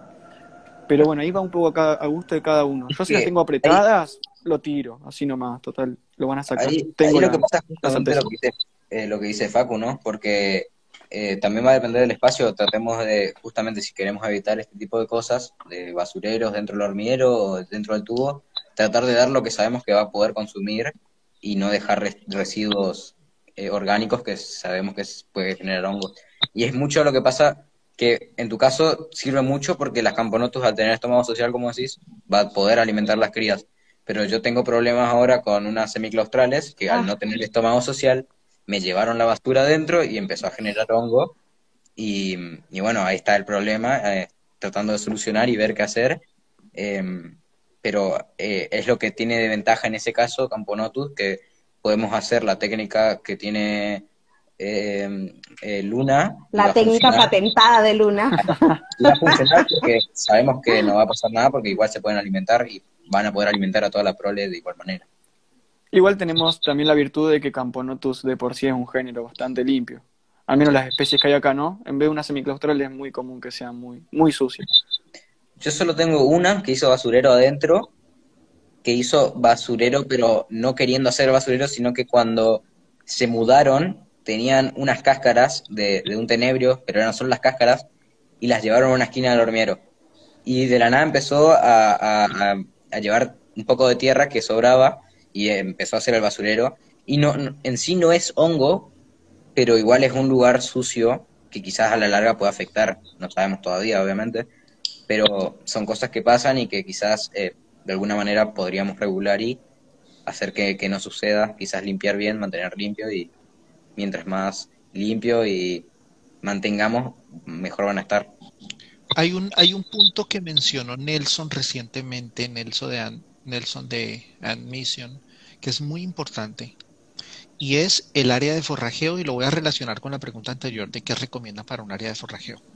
Es bueno limpiar, pero no limpiar tan meticulosamente, Ah, sí. Porque ellas van a dejar, y no hablamos del rastro de feromonas, sino van a dejar un rastro de, de sus excrementos, de su... Ellas escogen siempre un área del lugar de, de forrajeo que va a ser su basurero. Si yo limpio muy bien ese lugar, entonces van a perder ese rastro. Entonces es bueno que ellas conserven un poco de basura ahí. Yo cuando limpio les dejo un poquito de basura donde siempre la han puesto, para que sigan sacando la basura allá y no me la dejen dentro del hormiguero. Y, otro punto que quería comentar, tengo unas Camponotus SP, que es mi colonia, no la más vieja, pero sí la más grande, crecen exponencialmente. Y el primer hormiguero que les hice solo tenía un bloqueo, no, no tenía tantos compuertas como los hago ahora. Y cuando las mudé, ellas em, llenaron como un tercio del hormiguero de basura. Pero como crecen tan rápido, y ahí es lo que decía Facundo, ellas solitas fueron limpiando. Entonces, Cuando ya les empezó a estorbar la basura. eso es otro punto a tener en cuenta. Es que también pasa Bueno, con los basureros, eso, ¿no? Es lo que me está pasando ahora con la semiclaustral. En un principio me dejaron mucha basura y al aumentar y necesitar más espacio en hormiguero fueron eh, empezando a sacar, no por completo, pero algo. Y lo mismo pasa con las camponotus, que me está pasando también con unas camponotus, con esas mismas que les digo que dejaron cuando se mudaron y me están sacando la basura, así que bueno, estoy pudiendo limpiar. Ok. Bueno, ¿han realizado alguna adopción de reina en Camponotus? Que se muera la reina, quede obreras, prole y que ustedes traigan una nueva reina. No. Mm, mm. He querido hacer una porque se me quedó una colonia sin, sin esa reina, pero tendría que tener la suerte de atrapar de la misma especie este año. No Yo sé. creo que esto también eh, eh, varía mucho, eh, por lo que tengo entendido, en la genética. Porque no solo las feromonas afectan, sino que las reinas, que, que es lo mismo que pasa con las poliginias, que es lo que escuché la otra vez en el, en el podcast de Admission, que hablaba de que para hacer poliginia, eh, lo que realmente funcionaba es que ambas, ambas reinas sean her- hermanas, por así decirlo, que sean eh, reinas de la misma camada y que por lo tanto tengan la misma, eh, la misma genética, si se puede decir, de esta manera aceptarse mucho más. Eh, y yo creo que pasaría lo mismo en, en este tipo de, de- de casos de adopción, que creo que sería mejor, eh, o no sé si es que sí o sí va, va a funcionar así, pero creo que de esta manera sería mejor. Obviamente hay casos donde no es así, así que no es obviamente cerrado, pero creo que de esta manera, eh, esta manera se, esto aumentaría más el porcentaje de, de, De probabilidades.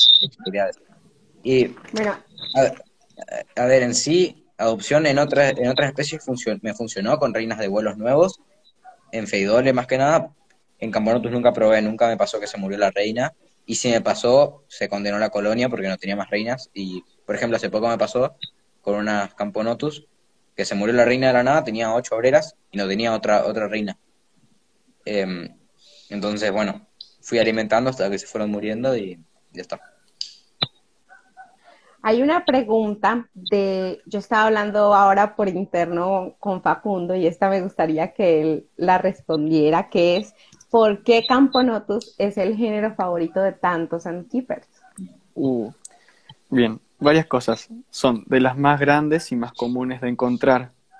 Son súper limpias, son fáciles, dentro de todo tiene una, una cría bastante fácil, algunas especies un poquito más complicadas, pero Dentro de todo son fáciles, es uno de los cinco géneros más extendidos del planeta, así que al ser tan extendido tiene un montón de colores, montón de especies, montón de comportamientos, eh, y es que aparte son muy, muy estéticas, ¿sí? Tenés camponotos de dos centímetros y medio, o sea, son enormes. Camponotos de dos centímetros, por ejemplo, acá en Argentina, una de las más codiciadas de la serie 6 Ventris, que llega a 2,2 centímetros, unas bestias, con unas soldados que te agarran el dedo y te cortan, son doradas y negras, entonces, a ver, también el tema de lo que se dice tanto de baja humedad, claro, como son de baja humedad voy a necesitar un hormiguero comuncito, pero bueno, después se llevan una sorpresa de que no es así. Pero así todo sigue siendo la hormiga más, una de las hormigas más preciadas por, por los criadores, porque aparte te simplifica la alimentación, no te demanda una mayor proteína, no tienes que andar criando como loco insectos. Entonces, bueno, tiene tantas cosas, son tan diferentes entre especies, tiene tantas subespecies que la gente las ama. Eh. Claro, hay demasiada diversidad de distintos tipos, colores, tamaños, eh, algunas más robustas, algunas más estilizadas, eh, algunas que son del desierto, otras que son de madera, otras que se crían de una forma. Entonces, hay mucho, mucho que recorrer en el género y al ser, como dice él, tan fáciles de encontrar, quizás hay especies, hay géneros más fáciles de encontrar como Solenopsis, que son plaga, pero al mismo tiempo podemos encontrar estas especies, no son especies que haya en tal zona nomás y que solo los que la gente que, que está ahí puede agarrar, sino que sea una especie u otra, normalmente hay en todos lados, son especies que se adaptan bastante, entonces podemos encontrar en bastantes lugares. Totalmente de acuerdo con ambos. Bueno, otra pregunta es, ¿cómo evitar que mis camponotus se ahoguen en los bebederos? Nunca me pasó. Facundo se ríe porque hemos hablado mucho de eso los dos, pero las de él son las más, las expertas, las que no se ahogan. Sinceramente nunca me pasó. Eh eh, Camponotus, con, con, el género Camponotus nunca me pasó que se ahogaron.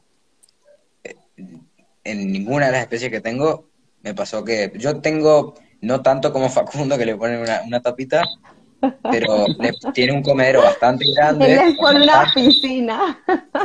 yo también le pongo bastante en una tapita en algo un poco más chico, pero tampoco, también le pongo bastante, cosa que otros, otras especies, otros géneros, perdón, no les pongo porque sé que puede llegar a pasar pero a las Cambrontus siempre le, hago lo mismo, nunca le, hago otro cuidado, sino que nunca nunca me pasó que se ahoguen. En otro, en otro género sí, ojo, ¿eh? Pero en Camponotus nunca me pasó que se ahoguen obreras. Yo hice un par de ensayos haciendo unos bebederos como con un caminito de líquido, ya sea curvo o recto, y ellas separan al ganado al lado de los bebederos y, me, y me ha funcionado. Em, y hace poco compré unos bebederos de estos que viene el tanquecito de vidrio y, 3D. Estos son los, los, el diseño original, que son los de eh, Biformica. Mm. Y me ha funcionado o sea, es fantástico, fantástico. pero tengo unas camponotus que son muy grandes. Tengo unas camponotus que son muy grandes y la cabecita no les cabe ahí. Entonces ya les sirvo con el, con el método Facundo, una tapita y, o sea, yo les doy la plata y que ellas se compren sus cervezas y, ya. Y les va bien, les va bien. Sí, con. Me pasa lo mismo ahora. Es, es raro que Camponotus se ahogue en algún o, por lo menos. las mías son las tontas, pues. Es que En mi caso yo veo que son hormigas bastante grandes y ágiles, si se puede decir. Que en mi caso yo veo que tienen mucho cuidado todos, son muy... tienen mucho el estado de alerta.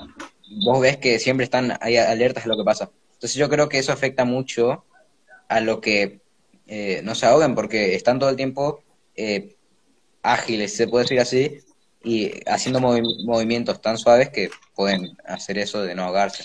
Bueno, hubo, hubo algo que yo hice ya tenemos todo verde. Miren. hubo, hubo algo que yo hice cuando comencé porque no tenía tanta experiencia y porque tenía muchos temores, yo creo que a todos nos ha pasado, y es que todo se los daba en un algodón. O sea, yo ponía un pedacito de papel de aluminio y una bolita de algodón y esa bolita de algodón estaba impregnada en el líquido que les diera y así alimenté todas las especies que tuve por casi un año, año y medio. Y luego fue que empecé ya a diseñar bebederos o a recortar tapitas de, botella de agua, en fin. Pero es un método. Si, si, si tú sientes que, se, te ahogan, usa el algodón. Es lo más práctico. Yo creo, yo creo, a ver, en Camponoto ya le digo, nunca me pasó. En otras especies, ahora que estoy creando pseudomirmex, que mi, mi, reina tuvo su primera obrera, yo desde que tengo la reina la alimento con, con, algodón, como dice Alejandro. Son especies que en la cría eh, pasa mucho, mucha gente eh, sabe que ese género en sí se ahoga muy fácil. Entonces yo tomé eso y muchos criadores también lo empezaron a tomar, que es empezar a darle en algodón porque sabemos que se ahogan. Entonces, yo creo que es lo mejor observar a tus hormigas, como siempre el es observación. Si ves que les pasa una cosa, cambiales. Entonces sabes que no les va a volver a pasar. Si vos le das siempre con algodón, le podés probar una vez solo con una gota para ver si, si funciona. Si no, eh, algodón de vuelta. Y así. Yo empecé a hacer eso, el método de Facundo, poco a poco. Primero les estaba poniendo gotica. Llegará el momento en que les voy a poner la piscina, pero por ahora, gotica. bueno, por acá tenemos 17 preguntas que nos están poniendo desde cuando comenzamos. Y no las había puesto pues porque tenía las preguntas de hoy en la tarde. Y se quedó pensando. Ok, tranquila. Mira, eh, quisiera, quisiera mencionar algo Mm, mientras se, te desbloquea. Em, a los que nos están viendo y a los que vayan a ver este, este directo en diferido. Em, estamos reunidos aquí, dos jóvenes que son prácticamente niños en su edad, pero brillantes porque se han dedicado a observar, a aprender. Un ama de casa como tú y un carpintero como yo. Yo no soy ama de casa, yo soy no, no, pues, de oficina todo el día. Mis pobres hormigas las dejo abandonadas todo el día. Pero eres madre, tienes a tus hijos, o sea, eres, eres una mujer común y corriente. ¿A qué va todo esto? Que este tipo de experiencias donde compartimos nuestras vivencias con las hormigas nos enriquecen a todos, porque este es un hobby construido de diferentes tipos de personas con diferentes antecedentes, conozco a personas muy brillantes como, y, ustedes también los, los, conocen, Adrián, que es un médico, Dani, que es una paleontóloga, gente con mucha experiencia, pero también hay gente que, que, que, trabaja de obrero, de mensajero, de taxista, amas de casa, oficinistas, en fin.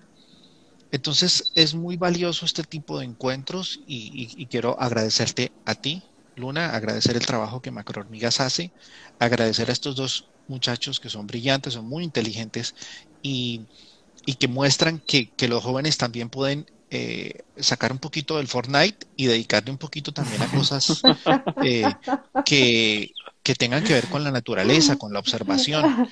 Y también, de cierta manera, yo le doy la, eh, como cierto ejemplo, por decirlo así, a viejos que después de viejos nos dio por entrar a esto y estar al lado y qué bonito, mira, eh, estamos no solo diferentes antecedentes sociales, culturales, sino eh, étnicos, o sea, estamos de diferentes países compartiendo en torno a un hobby que es muy bonito.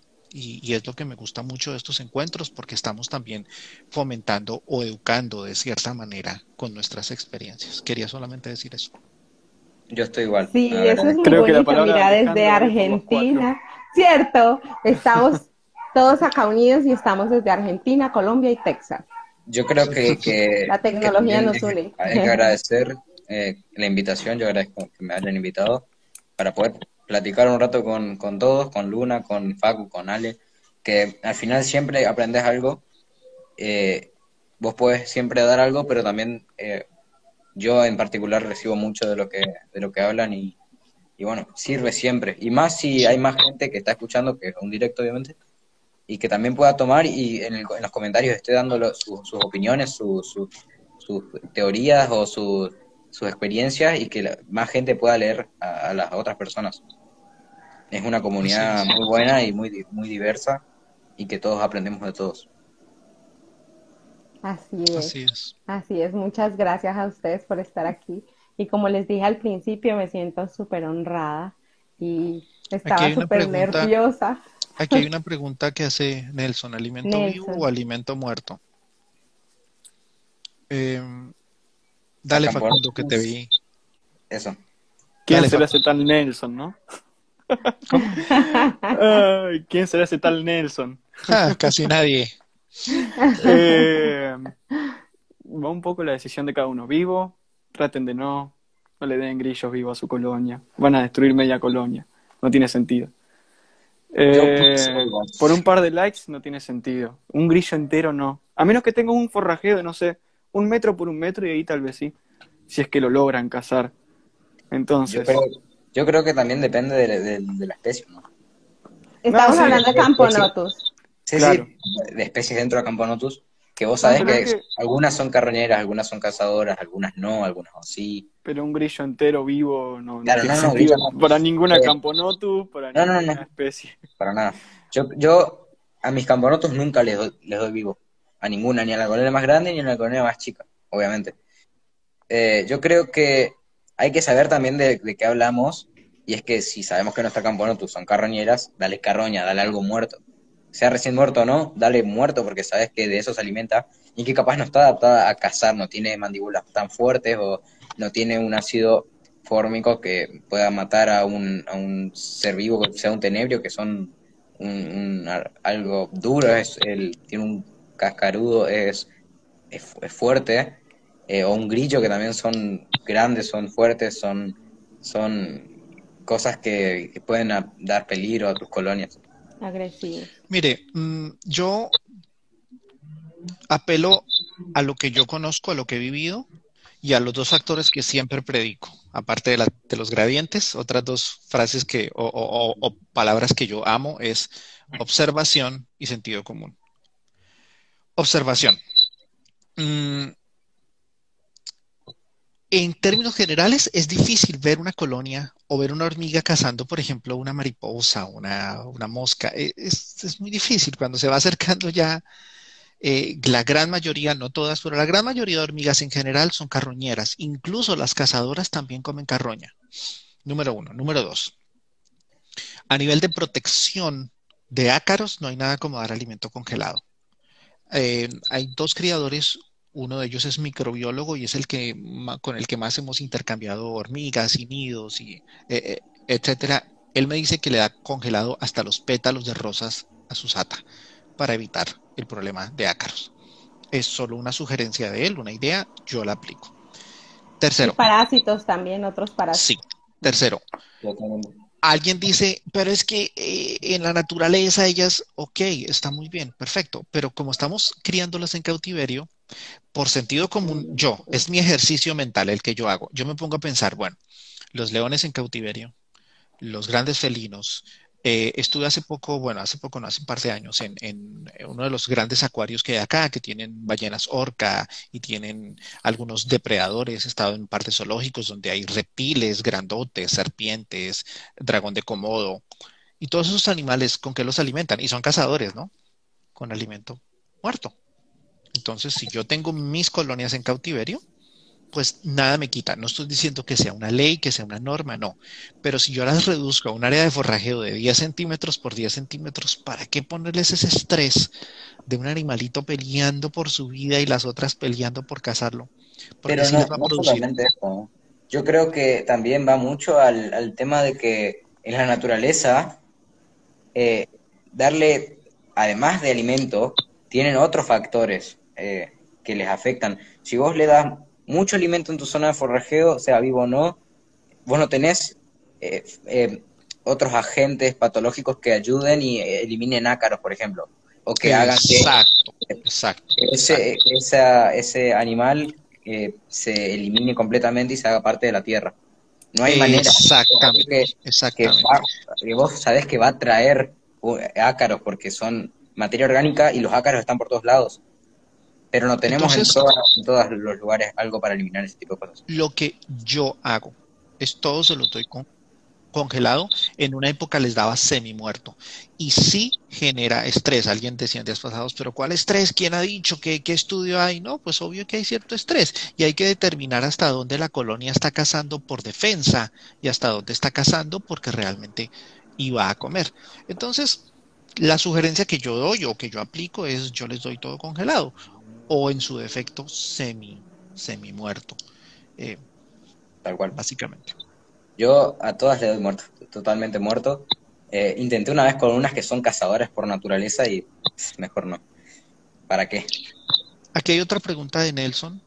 Yo les cuento lo de mi alimento antes de pasar. Eh, en una conversación con Alejandro me contaba eh, lo que les acaba de decir del microbiólogo.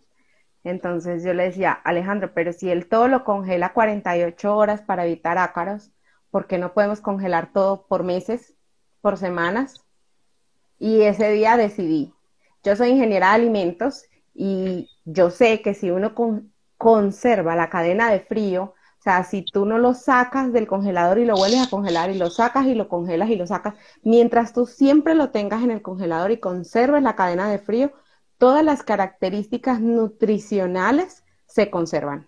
O sea, no va a perder la calidad ni de los minerales, ni de la proteína, no la va a perder. ¿Qué cambia? Las características organolépticas, el sabor, el olor, eso cambia. O sea, ahí lo que hay que mirar es si la, si la colonia acepta el alimento eh, congelado. Hice la prueba, comencé congelando de a poquitos, se los dejaba tres, cuatro días congelados, se los daba y todas, hasta las semiclaustrales, las odontomacus, todas me aceptaron congelado. Nosotros tenemos, yo tengo nueve colonias, siete de, cremato, eh, siete de camponotus, dos de crematogaster, mis hijos tienen cuatro de odontomacus y acá no se cría alimento. Todos comen congelado. Y entonces yo tengo unos tarros que son oscuros y los marco, tengo un espacio en el congelador que dice alimento hormigas y en uno tengo dubias, sofobas, grillos, bien sellados, marcados.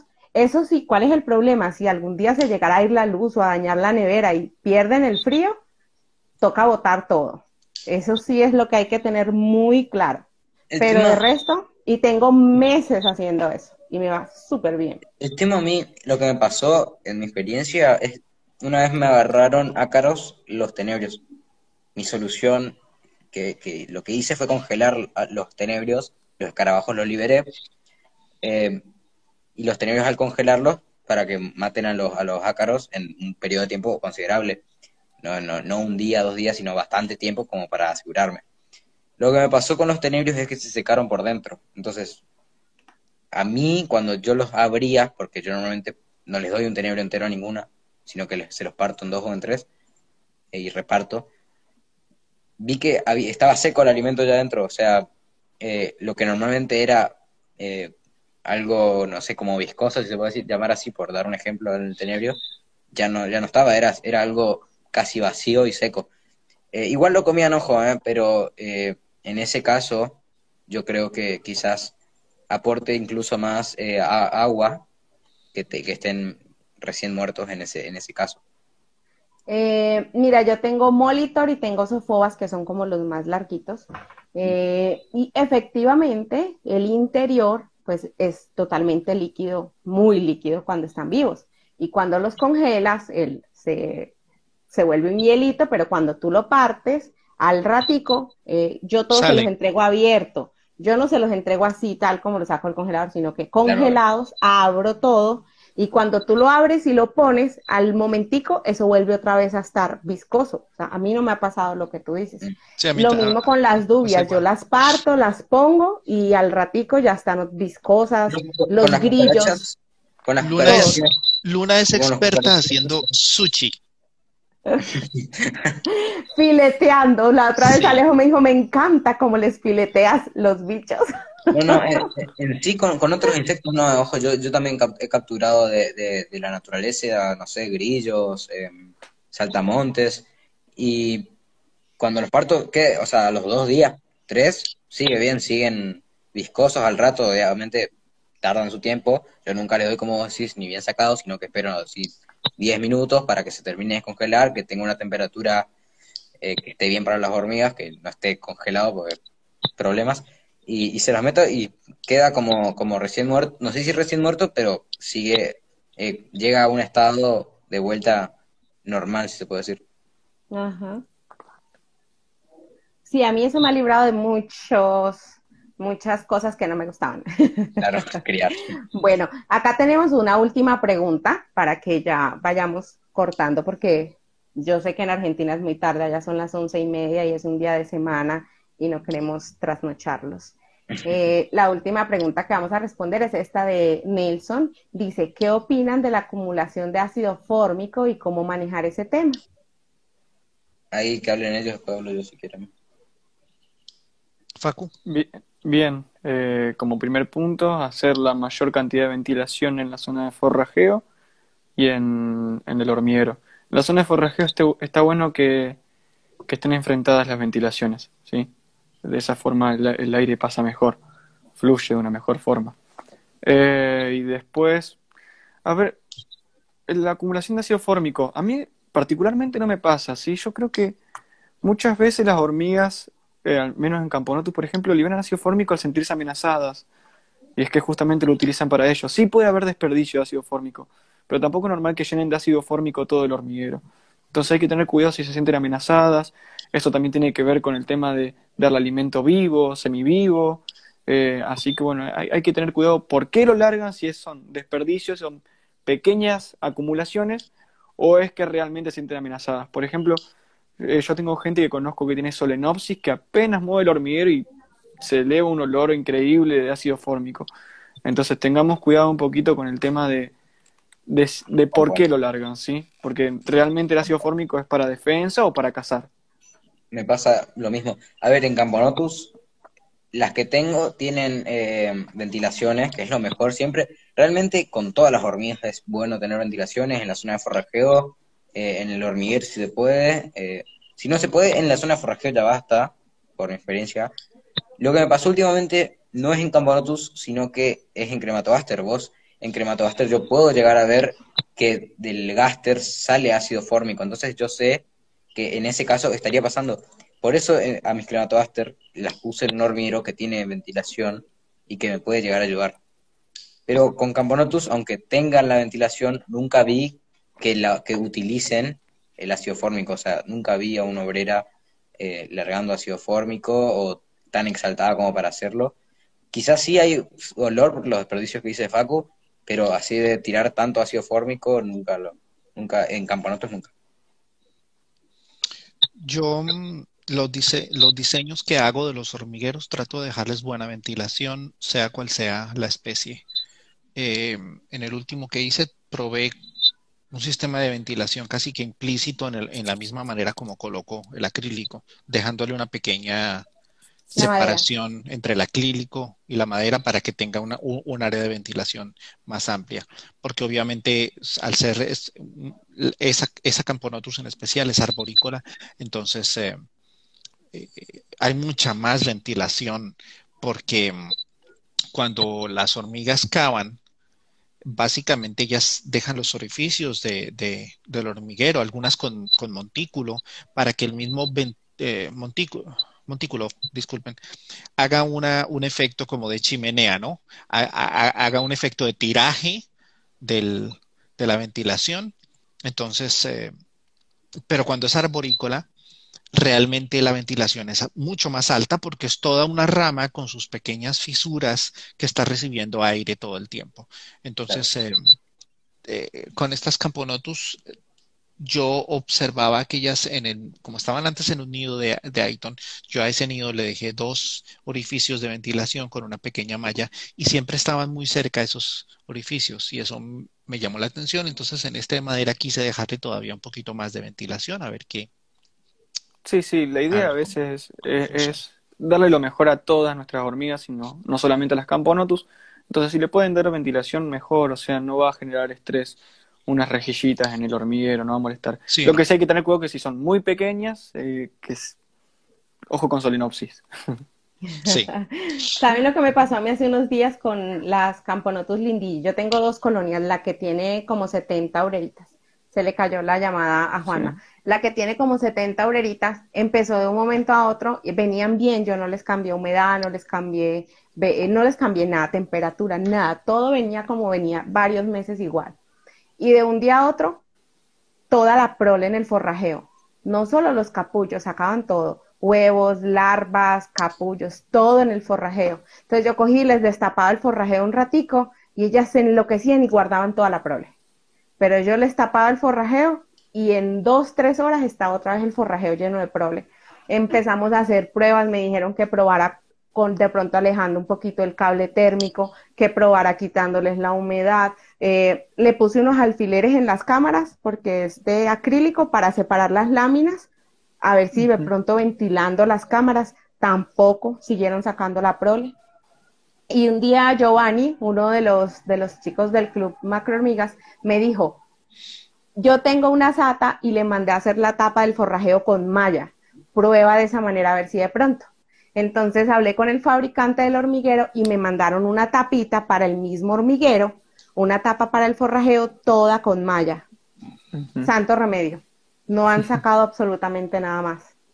Entonces, supongo que era eso, falta de ventilación.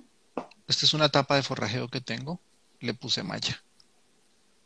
Para que tenga Algo así me mandaron, pero pues es muy pequeñita entonces la mallita es mucho más pequeña, pero santo remedio, y estuvieron un montón de tiempo sacándome todo, estaba preocupadísima, no Por acá, a pasar. En Argentina no se usa tanto, en Argentina no se usa tanto la malla, sino que más bien se hace, hay una empresa que hace con acrílicos y todo, eh, las, las rayitas, ¿sí? Eh, rayitas, en, el, mismo, en el mismo forrajeo, e incluso en hormigueros. Eso es genial. Yo las he visto también hasta en las cámaras, las rayitas. Sí. Y considero que es muy importante eso.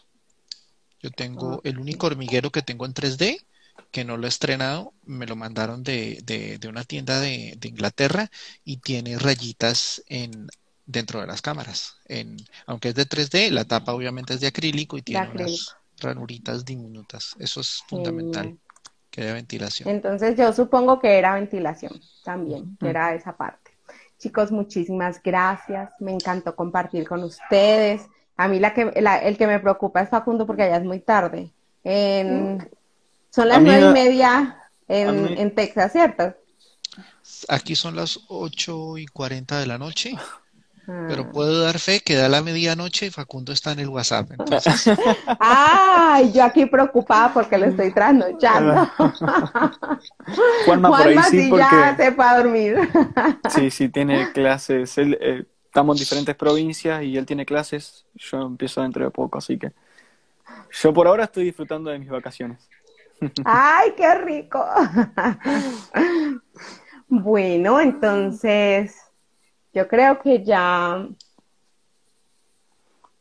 yo creo que ya prácticamente todo lo que nos preguntaron lo respondimos. Es que son muchas preguntas. y habían unas que de pronto eh, convergen, que hablaban también de humedad, de algo así. Entonces lo que opté fue como por fusionarlas. Chicos, muchas gracias. Les mando un abrazo enorme. Enorme, un abrazo a todos los que están conectados, un abrazo a mexicanos, un abrazo y, y e invitarlos nuevamente a que estén atentos a, al Club Macro Hormigas. Tratamos de hacer este tipo de, de, pequeñas charlas en, en, donde nos beneficiamos y es un intercambio de conocimiento. Como decía Juanma, todos estamos aquí aprendiendo, aportando y recibiendo. Es, es, es muy grato. Mm, y estén pendientes, por favor. Bueno, un saludo aquí también para Lady, un abrazo. Em, estén pendientes, por favor, de los uh, del podcast de Nelson. El de muchos de los temas que hemos tocado hoy, él seguramente hablará y, él tiene bastante, bastante conocimiento y experiencias y en fin, va a ser bien enriquecedor y el formato de él es parecido también con entrevistas, entrevista a creadores, todo lo que sea difundir el conocimiento y la experiencia mutua, eh, que es algo a lo que apunta Macro Hormigas y Nelson desde su, desde su trabajo, es muy enriquecedor, es muy enriquecedor para el hobby. Entonces, todos invitados. Bueno, yo quería agradecer a, Luna, perdón, a Luna porque es la primera vez que salgo en un directo de hormigas, que hago en un video de hormigas. Entonces, bueno, gracias por el espacio y bueno, a toda la gente que está apoyando, que son 33 personas hasta ahora. Mm. Sí. y hay varias personas que nos escriben que los ven en diferido. por ejemplo, el, el, de Poliginias, muchas personas lo vieron en diferido. Entonces, es un trabajo que es muy bonito porque el espíritu de este proyecto del Club Macro Hormigas es ese, es eh, ser un punto de encuentro para personas como ustedes que tienen conocimiento, experiencia, eh, diferentes, cada uno desde sus ángulos, Facundo con sus especies argentinas, con su experiencia argentina, eh, Alejandro con las, las, especies de Texas, y, ¿Y tú con las de las colombianas, y converger en, compartir el cómo, el cuándo, el dónde, eh, más que, que mostrar el, avances de pronto de colonias, porque ya tenemos muchos canales que se dedican a hacer eso. Eh, nosotros lo que queremos es que cuando llegue alguien nuevo al hobby y diga, bueno, ¿y yo cuándo debo pasar mi hormiga al hormiguero? ¿Cuánta humedad debo ponerle? ¿Cómo debo capturarla? Eh, cómo debo tenerla, cada cuánto la debo alimentar, eh, que encuentren esa información, tanto para el que está iniciando como para las personas que van un poco más avanzadas, que ya quieren saber cómo sacar más mayor, cómo alimentar, si alimento vivo o muerto. Entonces, ese es como el objetivo. yo, yo, hay, hay muchos videos en YouTube, pero después de yo consumir horas en YouTube, seguía teniendo unos vacíos enormes enormes. Y, eso es lo que me ha impulsado a mí, lo que me ha gustado de Macro Hormigas, lo que me gusta de Nelson. De hecho, mm, o sea, ese compartir de vivencias y como decía Facundo, más allá de un like, lo que se quiere es compartir conocimiento, ese intercambio de conocimiento. Y ya Facundo está contratado, acabo de ver que Nelson ya lo tiene planillado, ya entró a la nómina. Esa es la idea de estos espacios. Vaya sorpresa. Y que la gente conozca, conozca eh, qué criadores, porque es que también a veces como que se crea un mito de que uno para poder criar hormigas debe ser pues medio científico, no. Vuelvo y digo, gente del común, estamos intercambiando conocimiento y aprendiendo juntos. Dios mío, estoy mirando los comentarios y realmente hay demasiados. Ustedes los han visto, yo no he podido verlos. Yo solamente estoy viendo las preguntas, pero hay demasiados, demasiados. Yo le doy y le doy y le doy. Eh, al, al Cama, un abrazo. Mauri, por ahí te vi. Eh, Caroseli, un abrazo, mi hermano. En fin, a todos. Jonans, Esteban. Muchas gracias a todos. Muchas gracias a todos por acompañarnos. Luna, por favor, cuéntanos el próximo directo cuándo es y de qué se va a tratar. Sí, no, esto hay que, esto hay que aprovechar para que la gente sepa que este tipo de charlas. Yo todavía no lo había anunciado. No, no, no, pero es que este está en negociaciones. No, pero, pero este es el espacio. No necesariamente tienes que comprometerte con quienes van a estar, pero sí ya, ya la idea y que se les avisará sobre la marcha. Ah, bueno, el próximo directo lo tenemos programado eh, para este domingo a la una de la tarde, hora Colombia, 8 de la noche, hora Madrid. Eh, les puedo adelantar que vamos a estar una española que es maravillosa, que tiene un carisma espectacular, una energía súper positiva, que uno habla con ella y solo con hablar cinco minutos con ella uno queda así con la sonrisa de oreja a oreja. Y ella se llama Moni Dimoni, de Animalets y Animalot. Aliman, ay, no, yo para el... Animalons. No, no, no, no. Bueno, eh, Moni y Moni. Eh, y ella nos va a traer probablemente una invitada muy especial, igual que ella, pero esa sí se las dejo en suspenso porque todavía no la tenemos confirmada. Yo también voy a asistir con otra Ankeeper eh, latina, entonces seremos dos latinas con dos españolas hablando sobre la mirada del hobby desde el punto de vista femenino de dos continentes. Eh, los esperamos, eso es el domingo a la una de la tarde hora Colombia, 8 de la noche hora Madrid. no, lo había anunciado, pero me cogió aquí Alejandro así. Es que, es que para eso son estos espacios. Y, no olviden mañana a, a las 6, 7, sube el tercer episodio, el podcast de, de Nelson. Entonces también estar pendiente. Mañana 7 de la noche hora Colombia. Sí. entonces ahí estamos difundiendo conocimiento. Lady está ahí así, por lo que hablamos del, del directo del domingo. ya les figuró. Sí, un abrazo, cuídense, Facu. Facundo, un abrazo grandote, muchas gracias. este encuentro fue maravilloso. Igualmente. Un abrazo para Juanma, que, que gracias también por este rato a todos. Muchas gracias. Un abrazo, gracias, cuídense mucho. Un abrazo grandote. Un abrazote, Adrián. chao. Chao, Lady. Chao, chicos. Chao. Adiós. Chao. Descansen.